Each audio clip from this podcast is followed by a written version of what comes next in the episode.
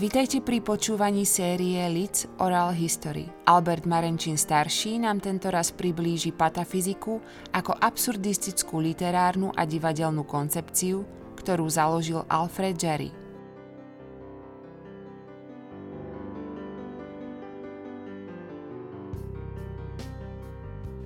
Pán Marenčín, ešte nesmieme obísť patafyziku. Ako to súvisí so surrealizmom, aká je to odnož, alebo ako to z neho vychádza. A vy ste tam zase mali také medzinárodné kontakty aj postavenie, takže ešte o tejto časti vášho života.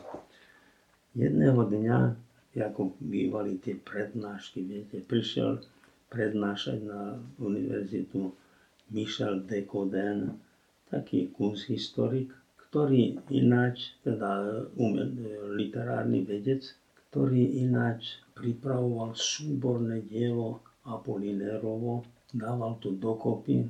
Ja som po prednáške som za ním šiel, keďže on tam spomínal aj Žario, aj teda Apolinéra, jeho generáciu. A ja som už mal toho Apolinéra predloženého, aj Žariho, tak som tu dojesol, že my sme toto a toto vydali. A on hovorí, teda bol taký uveličený, že v takom krásnom vydaní taká maličká knižočka v koženej väzme hovorí, no dúfam, že by ste už členom patafyzického kolegia. ja som nevedel, čo je to, pak tak som povedal, no bohužiaľ nie, tak budete. Hovorí, ja vám hneď zariadím, dostanete aj menovací dekret, aj to a to všetko, čo ináč som tu zavesil tu von na chodbu a stane sa 10 členom patristického kolegia a on skutočne mi všetko toto do puntíka splnil. A keď už som bol člen patristického kolegia, tak sa mi ohlásila pani Eva Pilašová, toho básnika, literárneho kritika Piláša, manželka, že oni v svetovej literatúre by chceli venovať jeden celý ročník patafyzike. To znamená 6 čísiel, všade kus patafyziky. No, tak som samozrejme, neviem, chcel sa priznať, že nič o tom neviem, tak som sa hneď obrátil na Parížanov a by som prosil, dajte podklady na to, že to je taká možnosť a tak ďalej a tak ďalej. Oni to hneď splnili do puntíka všetko a takže to začalo to vychádzať. Ale čo je to patafyzika? Ja som nikdy nič také sa nedozvedel, čo by mi umožnilo nejako hĺbšie o tom rozvádzať a, nachádzať súvislosti a príbuzenstvo a tak ďalej. Ja som to bral ako, ako viac menej recesiu. Aj snažil som sa to tak odbaviť, ale recesisticky, aby sa mi, nedaj Bože, tak nevypýtala, čo je to vlastne patafyzika, lebo to neviem. no takže som ostal ako regent ubudoxológie pre Slovensko a priláhle v oblasti. A tu som už vedel vysvetliť, že to je priláhle oblasť, je to všetko až po Vladivostok Čínu a Šanghaj, že sú patafyzici aj v Číne a tak ďalej. A okolo toho by som to tak zvrtol na taký terén, by sa to dalo viac menej schandovať. Raz ma potom pozvali, lebo mne stále posielajú publikácie a už toho mám celý jeden regál. To vychádza dosť pravidelne a pokiaľ som im dačo poslal nejaký obrázok alebo dokonca Raz som im poslal aj článok, taký obšírny, tiež patafyzický, že ako vznikla patafyzika. Že ona koliskou patafyziky je pata tu na Slovensku. A na to som postavil celý článok, ktorý oni uverejnili, vieš. No a proste jedného dňa potom ma pozvali na takú, také sedenie európskych patafyzikov, či čo to bolo, také veľké zhromaždenie No, tak som sa na ňom zúčastnil. To kde bolo? V Paríži. Do Paríža, nie? v Paríži. Upiekli na moju počest taký koláč, takú špirálu. Tento koláč som sa s tým sfotografoval, potom sme ho zjedli. A také, ale v mojich myšlienkach a spomienkach je to predovšetkým taká recesia. Ale je to, povedzme, do istej miery príbuzné tomu absurdnému humoru, alebo čo ja viem.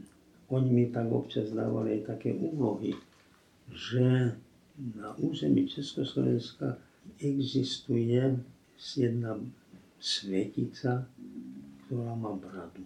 Svetica nebyť ich podnetu, ja by som potom ani nebol pátral. Ale som zistil, v Pražskej Lorete, tam je bradatá svetica, Forte, či tak nejaká sa volá, a ona tam má riadnu sochu, jeden oltár, má bradu a je ukrižovaná.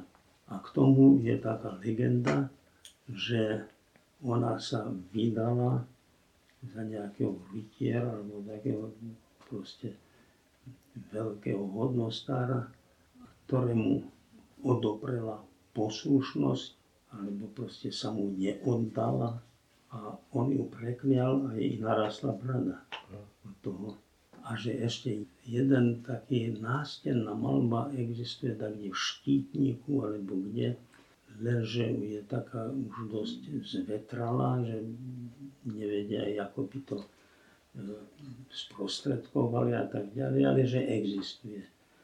Tak som im na to poslal správu do Paríža, na tam aj reprodukovali tú pražskú sveticu, bradatú. Na takéto drobné úlohy ešte som nejaké dostal, neviem presne, aké aj zase tu u nás e, sa hral král Ubu, s tým, že úbuho predstavovala jedna dievčina. Viete, taká dosť pri tele, takže ho mohla povedzme svojou váhu pôsobiť ako úbu.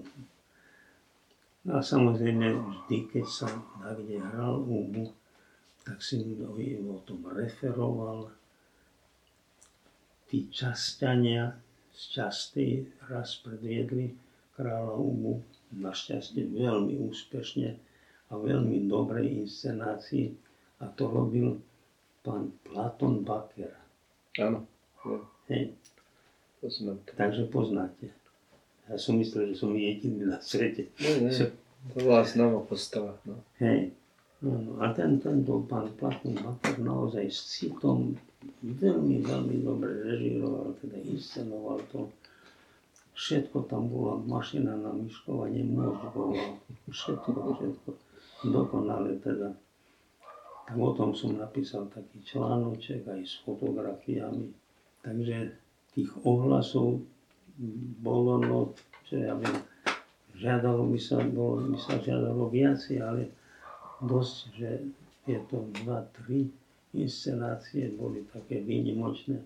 Hoci ten istý pán Bednári, ktorý hral veľmi úspešne toho prvého úbu, s ktorým v Nancy, myslím, vyhrali prvú cenu. Ten istý pán Bednárik robil taký nehorádny paškvil, viete.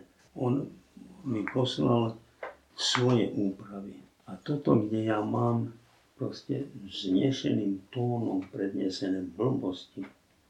Spomínaný tam bol Novotný, Čaučesku a všetci títo Bielák možno, všetci. A dokonca takú akože politickú satíru, ale bez zubu. Lebo čo už nám záležalo na to, či novotnému sa budeme posmievať, či nie.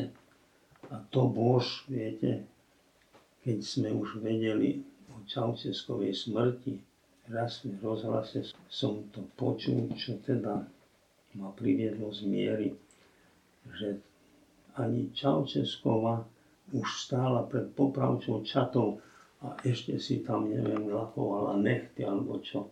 A na to obrovský rehot. Takže to je na hranici vkusu. A, ale on ako král bol vynikajúci.